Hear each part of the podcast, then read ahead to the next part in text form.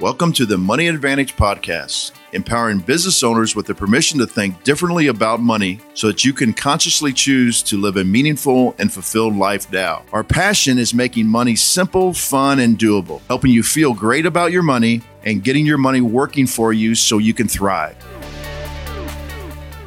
Welcome back to the Money Advantage podcast. We have multiple people here today. I'm so excited to introduce to you. I'm Rachel Marshall with my regular co host, Bruce Wehner. Hi, Bruce. Good uh, afternoon. I guess I don't know when people are going to listen to this, but uh, good afternoon for me. Um, yeah, th- this is always exciting when we have uh, guests and when we have guests that are that are so much aligned line with our mindset, it even makes it better. So we're I'm really looking forward to all the value that Mitzi can bring our listeners today. Absolutely. So let me go ahead and introduce my husband Lucas as well, and then I'm going to bring Mitzi into the show. So Lucas, thank you for being here. It's great to be here. well, Mitzi, I am going to give a formal introduction, but first, thank you so much for being willing to join us here on the Money Advantage. We're so happy to have you. Oh, I love being on this show, and it's certainly a topic that's of great interest. Wonderful. Well, if anyone who is listening, if you are familiar with Mitzi Perdue, you are in a rare treat um, I want to share with you a little bit about her background in case you're not familiar, because she is somebody that you really need to know about. So, today we're talking about how to build strong families and strong family culture. And this is something that Mitzi has been working on for a very long time, more than her lifespan. So, let me tell you how and why. Now, she shares the wisdom of successful multi-generational families as she's connecting two business titan families so she can tell you more but she is the daughter of one business titan and he her father founded the sheraton hotel chain and she's the widow of another and that is her late husband the poultry magnate uh, i think i'm saying magnet correctly um, Frank Perdue. So she's also a businesswoman in her own right, and she started a family wine grape business, which is now the large one of the larger suppliers of wine grapes in California. Now, Mitzi likes nothing better than to share insider tips for building powerful and effective family culture. Her family of origin, the one that started Sheraton Hotels, began with the Henderson Estate Company in 1840, and her Perdue family started in 1920 in the poultry business. And so if you add up those two families, there is 276 years, not just of family business, but of staying close as a family. And that is profoundly beautiful. So these two families have that combined tradition of staying close as a family, keeping business in the family and really flourishing. So Mitzi is happy to share actionable advice on how they did it and Mitzi, you also have an amazing background. You have a degree from Harvard as well as from George Washington University. Um, you're a former rice grower and wine grape grower in California. You're the past president of the 35,000 member American Agri Women. And in addition, you were one of the US delegates to the UN Conference on Women in Nairobi. And you're a former commissioner of the US National Commission on Libraries and Information Science and I also know that you are an anti trafficking advocate. So much to talk about here. I'm sure we could be here for quite a long time, but let's really dig in today to this idea of how do I create a family culture, not by accident, because it's not going to become what you hope for it to be, but how do you intentionally craft and create a family culture that has traditions that solidify and strengthen and really glue together those relationships? Over the generations. So, Mitzi, I would love to hear you tell from your own perspective just a little bit of the backstory of what has led you to helping other people create family traditions and culture. Oh, super. Nobody's asked me the backstory before, but I'll share it with you.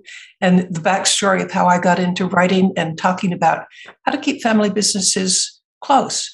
Because we have a saying in the Perdue family happy family, happy business. You, you mm-hmm. need to really address both. But the backstory of how I got into it, well, I lived in New York for five years, and we're talking probably 10 years ago. But back then, I belonged to a group called the Famous Last Names Club. Hmm. And they all had names that, that you just would know. But one of the one of the conditions of belonging to the club is you never mentioned the names. Nevertheless, I won't tell you the names, but I will tell you about a lunch that got me started forevermore in being fascinated on what makes a high functioning family. And at this lunch, you know, people who, every one of them, you've heard their names. And if you're guessing names, yeah, that was probably in it. I think there were 16 people there. And at this lunch, the topic for the day was how well do you get along with your siblings? Mm. And we went around the table, and I happened by accident to be at the head of the table, so it started to my right. And we went around the table talking about how people got along with their siblings. And it was just one catastrophe story after another. You know, one of them, it was a woman, told me how her two brothers were freezing her out of the family business by not letting her know when meetings took place. Mm. Uh, another one, which was worse, uh, there were four family members, and they were. It's hard to believe, but I but I did hear it. They were all suing each other. Mm. Their their inheritance was going into legal fees. Oh. Or an- another case, there was I think there were three members, and one of them had had a substance abuse problem, and it wasn't you know, it was just bad enough to muck everything up, but not enough to institutionalize him. Mm. And he wasn't just not pulling his weight; he was he was really harming the company. And as we went around the table, actually everybody had some catastrophe story. Uh, I mean, one said that she was so mad at her brother that uh, if he died, he would she would jump on his grave with joy. Mm.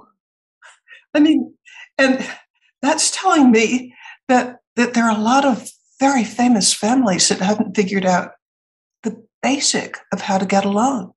Mm. And I started thinking, you know, this was what I'm describing. It was a somewhat awkward moment for me because after they had gone around the table, and finally it's ending up with me, and you know, I'm supposed to tell everybody, hey, we're we're all roses and sunshine. you know, I wasn't fitting in. Uh-huh. Uh, so I didn't I didn't exactly say anything. I just sort of said one mumble, mumble, mumble, and and the conversation moved on. But as I left that meeting, you know, I'm thinking my the two families that I'm part of, they're the, they're the biggest source of joy in my life. Mm. Uh, what do we do that that not everybody else does? And what enabled us to last so long? Because the statistics on families lasting uh, every generation, only about a third of family businesses make it to the next generation. And by the time you're at 100 years, only one in a thousand makes it that long. And I, so I, I spent the rest of my life, I think I can pinpoint when this happened. It was 14 years ago. I spent the next 14 years reading everything I could, interviewing people, even writing blog posts, uh, I, I write for wealth management and trust and estates management, and also the Association of Foreign Press Correspondents. And uh, I write on trafficking for Psychology Today, but even that gets into family stuff. And I'm monologuing too long. But I love, I love that story. And you know, Mitzi, you as an entrepreneur are familiar with that idea of recognize a problem, provide a solution. And that's what I'm hearing that you did. You didn't say, oh no, I guess it's not solvable, or oh no, I guess I just have some unique gene or rare set of circumstances that allows me to flourish and my family to do well that no one else can have. You said there's got to be a way to provide a solution that people desperately want and need. And yet somehow it's getting missed in prioritizing all of the other things. And you know, I think that's one of the things that attracted me to you so much when we first heard you speak and you were talking about how to have families stay strong. I mean, it doesn't really matter if you have tremendous generational wealth and you have billions of dollars flowing to it's the next probably generation. a handicap unless you put a lot of thought and care and effort into it. Yes. And and if you don't have the strong culture and you don't have the strong relationships, what do you have then to to do well with financial resources that are passed down. And so we look at the reason that or maybe not the reason, but the need for families that are passing wealth to create in the next generation that stewardship and the accountability and the relationships and the character to be able to do those things well so that financial resources and a, and a financial inheritance is like kindling to a fire. They already know how to build the fire. They know how to handle it with responsibility and they know how to do things well. And so then you can give this additional gift that just allows their impact and their legacy to go further.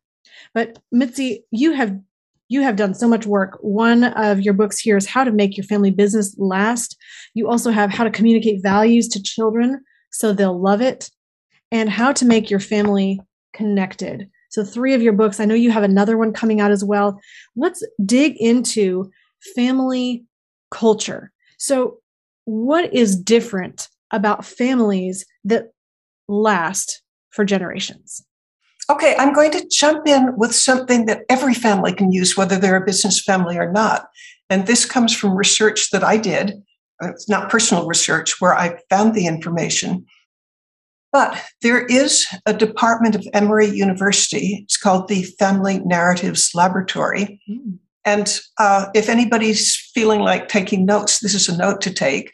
Remember the name Robin Fivush, Emory University Family Narratives Laboratory. And she and her whole department, as far as I can tell, spend almost full time studying what makes a family high functioning. Mm. And there is an answer, and I'm going to share it with you. But first, let me define high functioning. High functioning means you enjoy being together. Uh, you probably have above, av- if you're high functioning, you probably have above average mental health, physical health. Kids stay in school and finish school. Uh, if they're if if it's their temperament, they go on to college. They form good marriages. They don't get pregnant before it's time to be pregnant. I mean, they you don't find teenage uh, pregnancies, unwanted ones. Uh, they don't get in trouble with the law. They they're less subject to obesity. They're mm. less subject to substance abuse. That's high functioning. Uh, that that's what kind of what we're aiming for. And we could probably add more to the list, but eh, we only have an hour. So let, let me go on. How do you get there? And this is what the Family Narratives Laboratory studies. What does it take to be a high functioning family? And possibly this might be the most useful thing that I'll say today. I mean, I hope I say other things that are worthwhile, but this is the biggie. Families that spend time to, with each other and know their family stories are the ones that are highest functioning. And they've actually done studies where the way you know your family stories is you've spent time together. And imagine kind of like a graph. And here at one end is low functioning. That also happens to be ones who spend rather little time together. Then I'm taking this graph up as far as I can to the other side and as high as I can. This is high functioning, and there's an almost perfect correlation with how many meals you have together in the course mm-hmm. of a week. Mm-hmm. The more meals, the higher functioning. And why is that? Well, it gets back to why why the stories, the family stories are important. Because stories, I don't, I don't know if you've gotten fascinated as I have by why stories are important, but they're actually, they're like little computer programs inside your head telling you how to think about things, telling you how to respond to things, telling you how to act.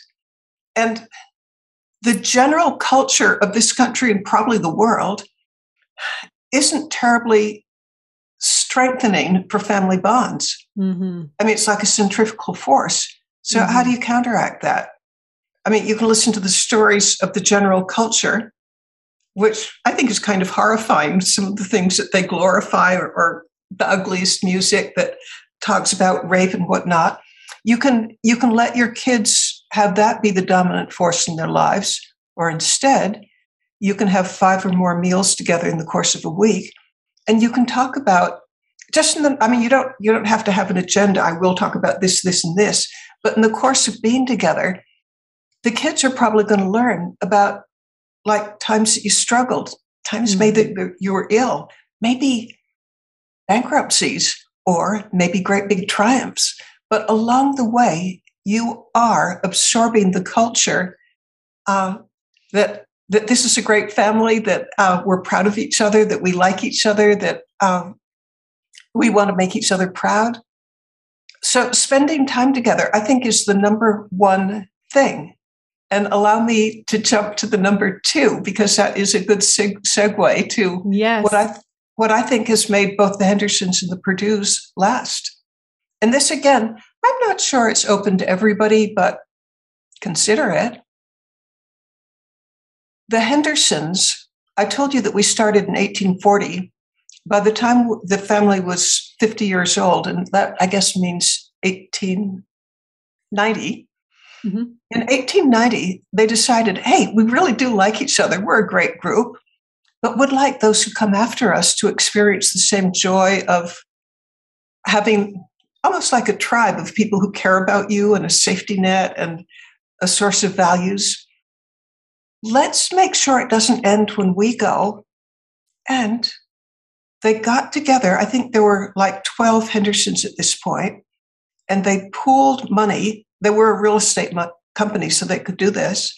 They pooled enough money to endow in perpetuity the Henderson Estate Company, the purpose of which is to fund, initially, it was to fund the Henderson Estate dinner every year. And so there was enough money to have just a rip roaring great, fantastic dinner. You know, just pull out all the stops, have a great time, where where family members would know they were going to get together.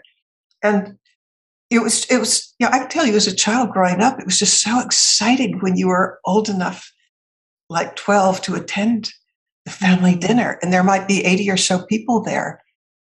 Mm-hmm. Well, today in 2022, it's turned into the Henderson Family Weekend. And I talk with family members who say, yeah, this is one of the high points of their life, getting together with a whole group of people who care about them, who, you know, if they're in trouble, are going to look out for them or have their back or celebrate when things have gone right. And so an endowed, it could be an, uh, an endowed meal once a year. That took us for, I don't know, probably 80 years, but it did grow into the Henderson Family Weekend. So if you're if you're the head of a family and you want it to continue beyond you know beyond your passing endow a vacation or or a dinner or a weekend and just put enough money in to make a great big event. And I will tell you what's going to happen if you don't. You ready? Sure. Okay, if you don't, here's what happens almost every time. I mean, it is the pattern. You have a strong, thriving family business. You really care about each other. It's going along well. And then the matriarch or patriarch or both go to their great reward. And you know, for the next year, oh, you get together at Thanksgiving, you get together at the holidays, uh, you miss, you reminisce. Two or three years after that, well, maybe you've kind of gone your separate ways on Thanksgivings. Maybe Christmas or Hanukkah or whatever you're not spending together. Uh, by five years, yeah, you'll go to a family wedding. By 10 years, you don't even know your cousins, and the whole family's gone poof. And that is what happens if you don't have some mechanism for staying together. You know, and this is fascinating because I've heard the research as well about having family dinner together. And thankfully, I was lucky enough to have family dinner with my family growing up. Lucas had the same with his family, and that's just become a culture that we have created as almost an expectation that this is just how you do things. And it's amazing how much power there is in that uniting and coming together on a regular basis with your family unit. I mean that's not going to be grandparents and aunts and uncles and and everyone who lives outside of the four walls of your home but but, but being able to have that tight knit group that's extremely important. And just being able to have i was talking to another friend who said quantity time not just quality time but quantity it's quantity time. it's quantity yes. so being because if you're lives yeah if you're embedding the culture uh, just hearing it once doesn't make any difference at all it's got to be like, well, I have a definition of culture, and mm. I made this up. I think it's fairly accurate, but it is mine. Other people can disagree. But for me, culture is the way we do things. And it's kind of automatic. It's just the way we do things. And that doesn't get drummed into the little heads with just saying it once. Mm-hmm. No, they, they, they copy it, they, and they emulate it. Uh, and that, that takes time. And by the way, I have something somewhat controversial to say, but I've seen it work out in both my family of origin and the family I married into. And here's the somewhat controversial thing I'm against boarding school. Uh, none of the Hendersons sent family members to boarding school. None of the Perdues have sent family members to boarding school. And, you know, I could certainly afford to have sent my two kids to boarding school. I didn't even seriously consider it because I didn't want somebody else's values to be drummed into their little heads. I, in fact, uh, I didn't even, I, again, I, I'm a Sheraton heiress. I could have afforded nannies. I didn't want some other woman's values to be instilled in my kids. Mm. And, and values, by the way, I do think are one of the big keys to what makes a family, a business family last, or any family. And you know, among the things that they've simply got to learn from the youngest age is you can't always be right. So, so Mitzi, this is um, this is a great transition to what I've been thinking about the whole time. Um, I can I can understand when you're starting the family business and you already have these values and systems in place.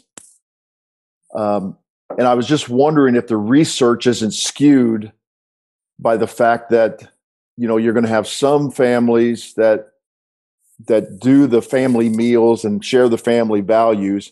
And of course then they stay together. And then you have other ones that don't. But is there any research that shows that the ones that haven't performed like the whatever the the good group is that they then implement these types of simple things like meals uh, weekends so on and so forth. Or i guess my my question is is it the chicken coming before the egg or the egg coming before the chicken and the reason I bring it up is because I think it's important to look at that because there's going to be some people that are going to say, well, yeah, you instill these in their little kids' hearts, but my kids are already matured and I don't know if I can influence them anymore. And, okay. and how do you go about that? All right, that that's such an important point because everything that I've ever read about inculcating inculcating the culture is get them while they're young. Mm-hmm. On the other hand, I also have a belief it's never too early and it's never too late. You really would like to get them while they're young, but I don't know. Some military guy said you go into battle with the army you've got. Uh, so, so you deal with what you've got, and it's not too late because I'll tell you, I since I got into this, you wouldn't believe how many families I've talked with, including ones which you know, that are almost at daggers drawn towards each other. But in almost every case, not every case, almost every case, when it's not going well, the pain is acute.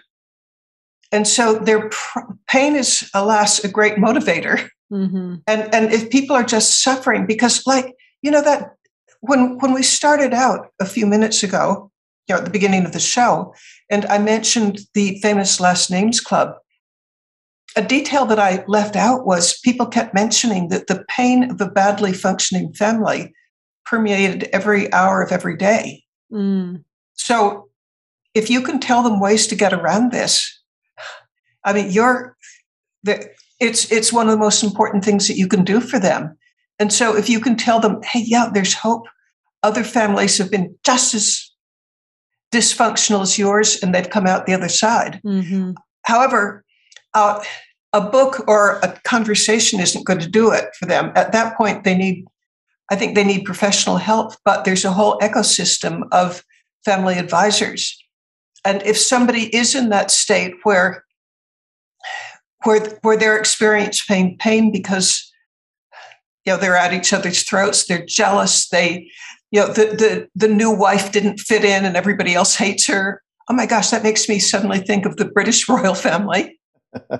Uh, yeah i mean you, you want a dis- dysfunctional family? Exhibit a. Except that i know ones that are so much worse. Uh, a quick example this is a family I talked with in Hong Kong.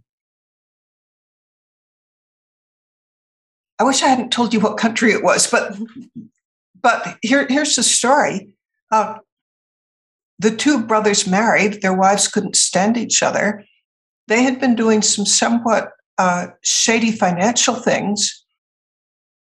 The wife of one of them told the equivalent of IRS of Hong Kong what was hmm. going on. The guy ended up in jail. When he came out of jail, he killed his brother. Now that's a dysfunctional family. Oh, that's terrifying. And, and, and you know, when, when you laugh, you laugh not because something's funny, but because you recognize it. Mm-hmm. Are you aware, by the way, that that probably half of laughter is from recognition and not from it's funny? Oh, yeah, that's yeah, you recognize it in yourself or in, in other. Uh, well, in this case, you recognize the horror of or, it, or yeah, mm-hmm. or, or, or yes, what that's what I mean. Yourself, or or that you've seen it before. Unfortunately. Wow, that is fascinating. So, Mitzi, you're talking about there is hope for the family that is currently dysfunctional and decides that we want a different path, we want a different trajectory. And so, I think from here, I know you have a call coming in, uh, but as we as we pick up the conversation, what I'd like to then ask you is can we dig into some of the things that you have seen work in functional families that anyone who desires to create a healthy, stronger family culture than they currently have today, whether it was strong coming from past generations or whether it was not, whether there's currently disharmony and discord or whether there's strength. What can families do practically to start putting things in place to um, handle things like celebrations or how do you handle quarrels or what about the value of philanthropy? So these are some things that we'd like to dig into um, as soon as you are ready. Okay i since i don't know that this person is going to call exactly on time what if i just plunge in and start to answer? Perfect. but you know it really depends on how dysfunctional they are. Uh, the family where the brother killed the brother after putting him in jail um, I don't see a whole lot of hope in that. Mm-hmm. Um, but let me let me share one preventive thing. Uh, I I bet I've talked with hundreds of family counselors, and I haven't had anybody, maybe even a thousand, because I, I give talks publicly. Uh, I've I've yet to hear a family counselor disagree with what I'm about to say, which is, if you have a family quarrel, the one thing that you can't do is take it public the you don't want you don't want to read about it in the papers. Uh, you don't want to have public loss. You don't want lawsuits at all, because those are two things that, by the time you get to that point, it's it's pretty close to impossible to put it back together again.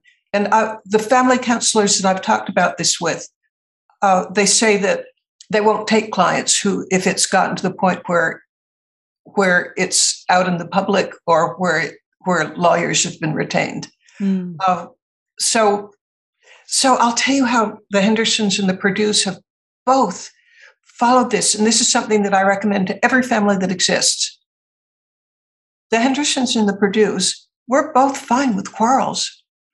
Uh, with the Hendersons, we particularly, yeah, we say if you've got a beef, get it out, and if you need to yell or scream, and with the Perdues, I don't think it would even be frowned on if you had to throw something. You have to be heard, and you have. You, we don't want you to like what we call gunny sack it. We don't want you to store it up. Mm. Instead, uh, what we'd like is to well in the hendersons we call it we don't wash our dirty linen in public you can quarrel and you can fight and you can just get it out and however strongly you feel you can let everybody else know yeah this is how strongly i feel about it. Uh, but you don't go public. You don't wash your dirty linen in public. And i was taught that at, i think i might have still been in a high chair when, when mm. i learned that. The perdue's independently i mean long before i came on the scene came up with the same approach which is it's called the covenant and the covenant is the same thing. You can have just the deepest disagreements, but the covenant is you solve it within the family. And if that means if that means I'm being hypothetical here, addressing other people, but if your problem is so severe that you can't, you're just not making progress, you're stuck, you're starting to hate each other, at that point, or preferably long before, uh, call in an outside mediator or um, a family counselor, um, maybe even a, a, family psychiatrist.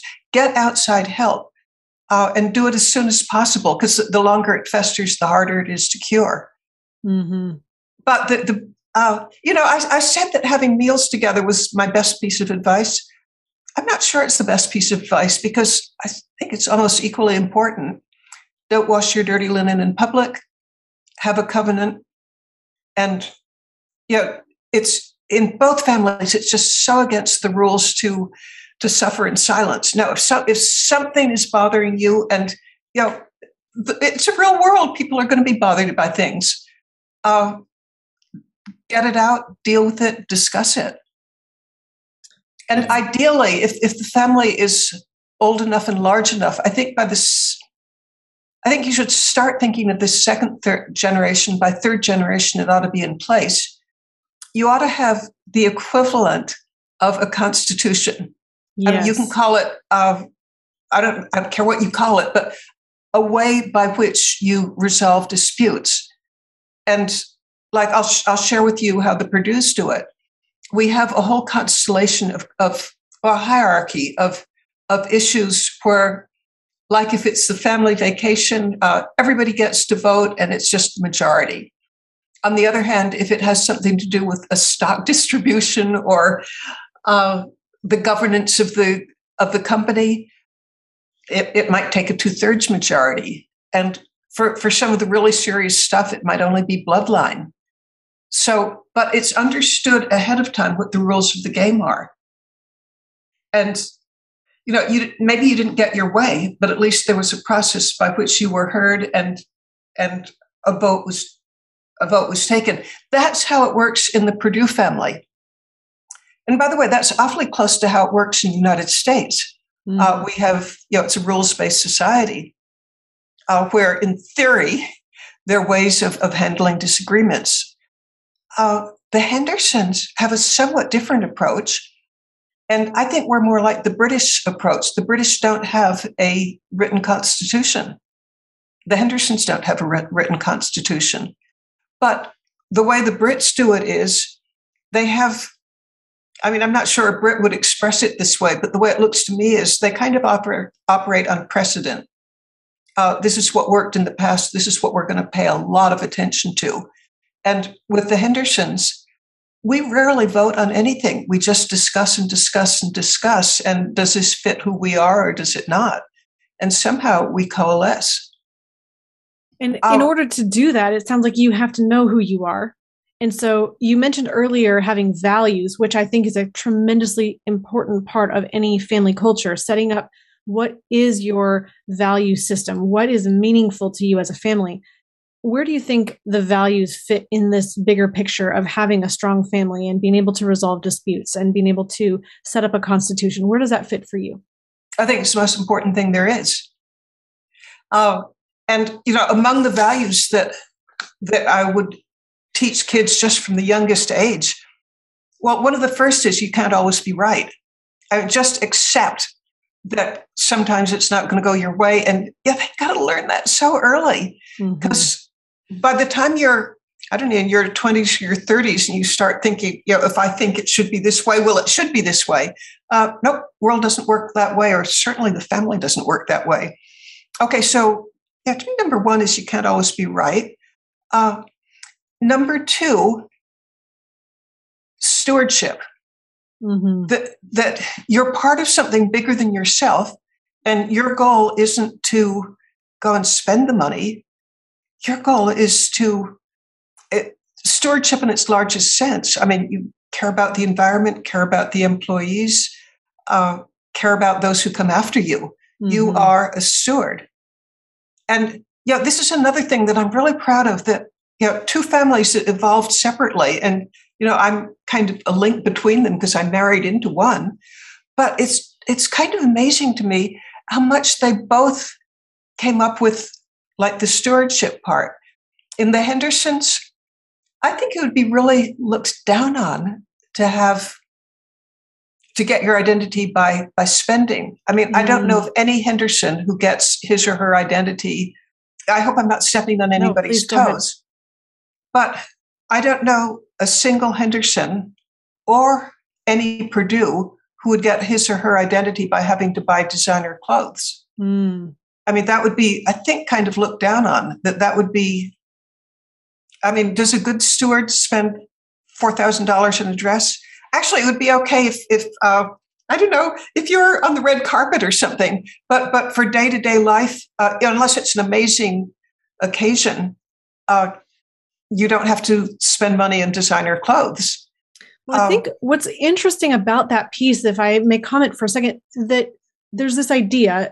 I'm sure you've heard the rags to rags in three generations or shirt sleeves to shirt sleeves, where the challenge that happens is that one generation creates the wealth, the second generation lives in the lifestyle of, of using the resources. And by the third generation, they're accustomed to a different kind of lifestyle. They spend and deploy, not deploy in assets, but they deploy, they use up the resources trying to maintain a lifestyle, but being divorced or separated from the work ethic that created the the wealth in the financial wealth in the first place. And what you're talking about is the absolute key to not having wealth disperse in that way because what you're saying is you next person you're you you next in line in this generation in this family are equally responsible to contribute to the family and be a producer not just a consumer of resources. You're not seen as to uh, to be able to just use up what is there or or live a certain lifestyle but you're saying how do you contribute? How do you produce? How do you steward these resources in a way that wealth is going through you not just to you? And i think that's a key distinction that wealth no wealth is meant to be just received and coming to me. It's meant to go through me. How can i use it to bless the next generation? How can i use it to make a bigger impact in the world? But certainly anyone who just thinks of themselves as a reservoir and a stopping spot for money is not going to see it last very long. And I, I can tell you in both families, uh, you don't win any points by being lavished with money. No, we're, well, I'll, I'll share a way that, like in the Perdue family, that, that we try to inculcate the idea that being frugal is a virtue. Mm. And by the way, that was really easy with the Hendersons because New Englanders just plain tend to be frugal. But with the Perdues, I let's see if it's within reach. It's not. Uh, I have a newsletter for the grown-ups, but I also have a newsletter for the kids. And each each newsletter is let me see if it's within reach. Yeah. Can you, you can grab it if you'd like. Okay, it's just out of reach. Go ahead. Um, Go ahead. I'd love to hear about. Okay, monologue while I grab it. Okay, it's it's amazing um, that so Mitzi's going to share something really, really unique that we heard about through her previous talk and also through her books. But this idea of being able to communicate values and things that matter through a newsletter that shares family news and keeps the family together. Mitzi, I, I can't wait for you to share this. I, I have heard you share about the newsletter before and specifically the one for the children as well that most people wouldn't necessarily think of. So please do share as much as possible about this. This is beautiful. I'm having the time of my life. You're asking me all the questions I want to be asked. Great. All right. What I'm holding up, you're looking at a treasure chest. Uh, I had 500 of these made. And somewhere around four times a year, at least it's not happening right now because the kids aren't the right age. The, uh, but when there are kids between four and 12, uh, I send out a newsletter, and the newsletter, the purpose of it is to inculcate values. And I'll share with you how, how like the value of being frugal, because we simply are frugal. We hate waste. We're um, so I tell the story of uh, great grandmother Mommy Do.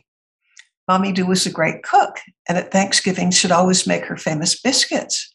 But when she made her famous biscuits and she made them on a baking sheet that was covered with aluminum foil, and then she'd drop the biscuits onto the aluminum foil, cook them, remove the biscuits, and then with the aluminum foil on top of the baking sheet. she'd take off the aluminum foil, brush off the crumbs, wash it in soap and water, allow it to dry, and reuse it. Mm. Now, why was she reusing the aluminum foil? Well, waste is a sin. We're a frugal family. We just don't waste, and it's perfectly usable again. Mm.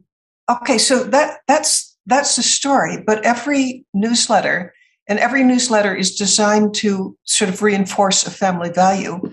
But in the case of that, every newsletter has a story, and every story has an activity to go with it that carries out the uh, the the value that we're trying to teach. So the one that I the the treasure chest that I grabbed, it's inside it. There's always a gift, and it's often a costume of some sort. In this case, we're looking at oh my, what's that? Um, we're looking at a chef's apron, a chef's toque, and the kids get to wear these. There's a there's a baggie. Do I mean baggie? Uh, there's a Ziploc bag hmm that has the ingredients for Mummy Doo's biscuits, Oh. and they get to make the biscuits with their grown up. And there's even the aluminum foil, which they get to spread over the uh, over the baking sheet. Love And it. at the at the end of it, you go through what Mummy Badoo did is you scrape the crumbs off, you wash it and dry it and reuse it. And the idea is every activity is designed to last maybe an hour where they talk with their grown up about about the family value that that this newsletter was about. I by the way, okay, I would I would like I would like you to do me a favor and help me give a plug to the book on newsletters, how to communicate values to your children so they'll love it. Okay. So this book, um, I have not dug into this whole book yet, but I know that you talk about the kits that you give out as the children's newsletter. And what's amazing is that if you are just talking to children, we all know that talking can go in one ear and out the other, or it can feel like, why are my parents droning on about this thing that doesn't seem to affect my life? And really, our goal, though, is not just to say, here's my value, I want you to value my value. We want them to choose to value that thing. And so it can't just be mom and dad's values that I now see. It is how do I get them to take on this value for themselves? And what you're doing is you're saying, I can do this in a very fun way that they're learning something, not just about the family. You started the whole conversation today by saying it's about time together and knowing the family story. So you are helping the time together aspect happen through these kits. And you are also then saying, helping, you're helping the children to know their family's story and their history.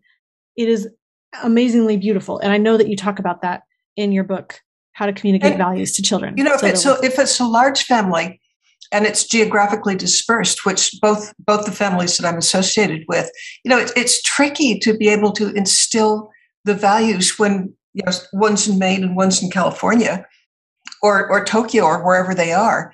But these, I'm the feedback I get from these treasure chest gifts is that the kids just can't wait to open them. And you know, what kid does? It's a principle of persuasion that when you've done something nice for somebody, like giving them a costume, uh, it, it makes them receptive. So here's an activity that they like that's timed with their grown up. And then another thing that kind of grew out of it is the parents would take pictures of the kids wearing the costumes and showing the biscuits. And then, uh, yeah, they'd share it with each other. And that's kind of a cool thing too, because when there's a family reunion or a wedding or a whatever, uh, the kids know each other. Mhm. I had something neat the day that Frank and I married, and it's it's sort of trivial, but I still find it meaningful. Uh, we'd gotten married. It was it was a reception at the lawn of my house. Uh, there were twelve of Frank's grandchildren all playing uh, on the lawn together, and I'm standing beside a woman who is saying, "Isn't rem- isn't it remarkable? All the cousins seem to know each other." And the reason I remember this one little vision of kids playing and knowing each other and having fun was I thought that's the most normal thing in the world. Doesn't everybody? And she was telling me, no, the different branches of my family don't know each other and they don't know how to play together because they haven't spent time together. So I, I would like to influence families to spend time together where you can have fun together and you do know each other and you do know what's going on in each other's lives. Mitzi, uh, this is Mitzi, all this has been really, really positive, and I can I can see where people are going to really take these little tidbits and try to incorporate them. But let's talk real, really quickly about what happens when somebody in the family doesn't, you know, grasp these values, and maybe, maybe uh, you've you've lived a great life with both of your families, and they've always have. But it seems like there's always going to be an exception. And I know you you already talked about how they uh, you you settle quarrels and things like that but is there a time when you just have to basically say, okay, until you uh, get these family values, you're not in the family anymore? Well, I can speak to exactly that because there's there's a man whom I admire just so much. Uh, his name's Dennis Jaffe, and he's made it his life's work, 40 years that I know of, to study families. And he said that by 100 years, there's no such thing as a family that hasn't pruned one or more of its branches. Mm. And by pruning, that means either the, the branch just says, uh, I can't stand you, I'm out of here, or the family said, We can't stand you, you're out of here. Mm. So it does happen. However, it hasn't happened in either of the families that I'm part of. So mm. I think I'm living proof that it doesn't have to be that way. By the way, I would adore to talk about of the book that I've just finished.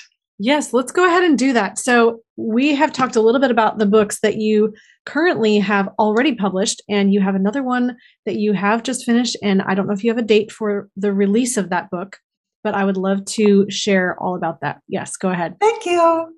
Now, the book that I've uh, that I've just finished, I'm going to ask our listeners, and this is rhetorical because I can't hear your answer, but have you heard of Mark Victor Hansen, the chicken soup for the soul guy? The chicken yes, soup for the I soul.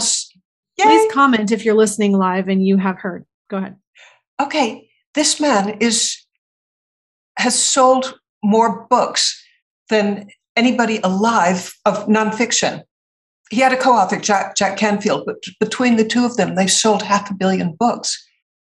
I had the extraordinary privilege of being allowed to write his biography. Mm. And I just sent it to the publisher like, I don't know, three days ago. And it's, and the publisher said, you know, normally we take a year. Uh, not because it takes that long to put a book, you know, to, to print it, but because we have, you know, the, the book tours and the publicity and just all the stuff. There's a queue. So but he said, I like this so much, I'm putting you at the front of the line. Uh, mm. We're going to try to have it out in May. Woo-hoo. Oh, wow. wow, that's soon. Yeah, it's exciting. And Mark Victor Hansen, who probably knows more about publishing than anybody else on the planet, uh, well, he tells me something that I'm kind of scared to repeat because I'm scared of jinxing it, but here goes. uh, he says it's a 3 million copy book. Right. And amazing. and what would make it a three million copy? By the way, the, the name of it is Mark Victor Hansen Relentless. Mm. And what makes it a three million copy book is it tells the story of the man behind this extraordinary success. But what I what I found most fascinating about it is he's had you know, more failures than you can count, including bankruptcy, being suicidal, uh, a failed marriage, but all all the things that were just know, would be just catastrophic for most of us. They propelled him to even higher heights later. Uh, it so he's a story of of just endless persistence and courage and faith. And I end each chapter with comments that I think anybody who who follows the things that you can learn from Mark Victor Hansen's life, you're going to be farther along the road to being all you can be. Mm. And you know, if you do even one of them, you're ahead of the game. If you do three or four, I predict success in a scale you haven't imagined. That is fascinating. And, you know, every time we did get um, two comments back. One thought the book was just by Jack Canfield, and another listener said yes, that they had heard of him. So thank you for sharing. And I'm excited about your book coming up. And it's amazing how congruent that is with any story that we've seen of somebody who is successful or has achieved some form of success, that there has been those valleys or dips or challenges that it does seem that the greater the difficulty, the greater the opportunity, as uh, Napoleon Hill would say. Whom I love. Yeah, one, one just quick story. I don't think it's widely known, but Chicken Soup for the Soul was turned down by 144 publishers. Mm. Oh, wow. And, and there was almost universal agreement among all the publishers that the title was stupid. And other people said that it was just too nicey nicey and that that nobody just as I said, they all turned it down. And yet that one book sold 15 million copies and it started Chicken Soup for the Soul. Today it's a franchise and you can buy, my goodness, you can buy chicken soup, dog treats, shampoo. It's just, yeah, his one idea, his ability, his relentless ability to never give up just resulted in something extraordinary. Mm. Um, listening to you talk reminds me of um, you know people talk about working on your business, not just in your business, but that that a lot of business principles apply to family, and um, you know you could be great at business, and you were talking about at the very beginning all these um, families who were, by your description, dysfunctional, yet um, you know, so yes, they they were, or at least one generation of that family was wildly successful in business, but um, sometimes that doesn't translate to um, being successful in other areas of life. And the family takes to have a successful family, you have to work on the family, not just in the family. And uh, that reminds me of what, what some of the work that Rachel and I have been doing. And in, in, just in the last, I don't know, year or so, we've done just a few things like we, we grew up in families that ate together and we've done that with our children but then we started we took it up a notch and got a little more intentional and we took one day a week that was a we have this very special meal. We have our oldest daughter decorate set up the table every one day a week. It's it's like uh, having thanksgiving every week. Now our, our two-year-old woke up a couple weeks ago I, I, from a nap and i and i got her and she's like is it is it we call it we, we do these shabbat dinners. She's like is it shabbat? And she was so excited and i was like well no we got to wait a few more days for that but uh, things like that and then we put uh, our family values on a wall at the end of the table. And now our kids, or my oldest daughter, will repeat some of them to me. And so just little things like that that um, you can be very intentional about, and it doesn't take hold immediately. It may take time, but um, the next generation, by you showing the enthusiasm for it, will can pick that up.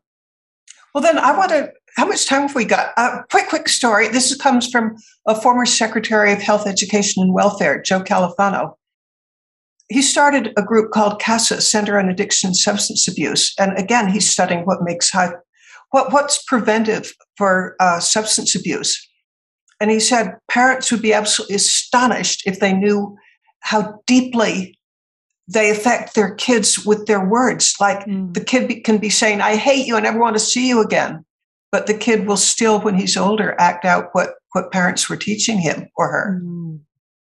That that you you know even when it's really going badly they're still listening to you mm. much more than you think they are that's profound because if we take their words at face value in those moments and we respond to just those words and we step out of character that's not going to lead them the direction that they need to go which is us staying fo- focused, committed, and living out our ideals and living out our value system in front of them. So that was very well said. Um, I'm not sure if you're familiar with the family teams work. Um, Jeremy Pryor, we just spoke with last week, and he's begun this group called Family Teams. And he was talking about the root of addiction is isolation and the need to have oh, wow. a culture and have people around you who believe in you. And that being one of the main reasons why family is so critical and important, and not just only the nuclear family, but the larger family, the the generational family. the parents and grandparents and aunts and uncles and having that whole family come together. And I think that's one of the reasons why I'm just so fascinated by the idea of how people, normal people who maybe don't have a tremendous, warm, uh, supportive environment in their family. Maybe they have a few relationships that are good and some that are maybe a little bit broken. Maybe things aren't as good in your family as you would like them to be. How each one of us can take these steps towards strengthening what we provide, what we give to the next generation, but also how we how we grow those roots back what I would call upstream, back towards the past generations and pull in more of those stories and learn more about our history and and value and honor and cherish what came before even if there's there's always going to be pieces that maybe weren't ideal or picture perfect but how can we celebrate the strengths so that we can create strength on both sides. Yeah and well in the henderson family I, i'm pretty sure i can't recommend this to everybody else but we have a tradition that uh, that by the time you're 60 you're supposed to write your autobiography. And we, we have books we've got shelves and shelves and shelves that go back to like the 1800s mm. and and that those books they tell you know the disasters the triumphs the uh, and it's it's just so good to know where you came from. Mm. can you briefly mention i know we are we're at the top of the hour. We need to wrap up soon. We typically try to keep the podcast within an hour but i would like to ask you this question. You mentioned at one point you reached out to family members and had them contribute their story to a book that then was a compilation of each person telling their experience of what they loved about the family. Can you share about that and and how that became such a meaningful project? We have the What It Means to Be Us book, and there are probably 70 entries into it. Everybody over age 12 is supposed to write a little essay. It can be 150 words, one wrote a thousand words of what does it mean to be us? And the great, oh, there's so many good things about it. But first of all, it gets everybody thinking about what does it mean to be us? But then on top of that, it's so cool for me in my 80s to read what a 12 year old puts on her little mind. Uh, I think she's really interested to hear what's on my mind. You get to know each other in a way that you didn't. And you get, I, th- I think, just the act of putting it in writing and in a book, it, it's fabulous for strengthening the family it's it's just a great identity thing. It's you know, you're you're thinking about this all important question and not taking it for granted. What does it mean to be us? Mm. Well, Mitzi, we need to wrap for now. I'm sure we would be able to have you back on in the future if you would be so inclined. But can you share with us if somebody wants to get a hold of your books or hear more about you and your work that you're doing on anti trafficking, or if they want to connect with you and have you speak for their event, how would they reach out to you? Okay, I, I am at this moment working on, on creating a website for Relentless. They can get to me, let's see, if they go to mitziPerdue.com, you'll get to a look for the contact us section. And if you write me, I'll write you back. That's excellent. And that is M I T Z I P E R D U E dot com. Exactly. And I'd love to hear from people. Well, thank you so much for being with us today. I I would love to put a capstone on on this conversation, but Bruce and Lucas, do you have anything else that you would like to share before I do? I'm just grateful you came on our show. Oh, thank you. Thanks, thank you, Mitzi, for sharing your uh, family values with us. Well, I've loved being on to get together with you and and Rachel. Thank you for so many questions that were just what I love. That's excellent. Mitzi, it's really amazing and unique to talk with somebody who is on this trajectory of not just saying, how can I do the best for myself and my family, but how can I help other people be exposed to these ideas and think differently about the resources available to me that maybe maybe I wasn't or didn't have access to before. And so thank you for sharing these ideas. You've made us definitely expand the our, our way of thinking and be able to do more with what we currently have. So thank you so, so much for being with us today. I've loved every second of it. Thank you.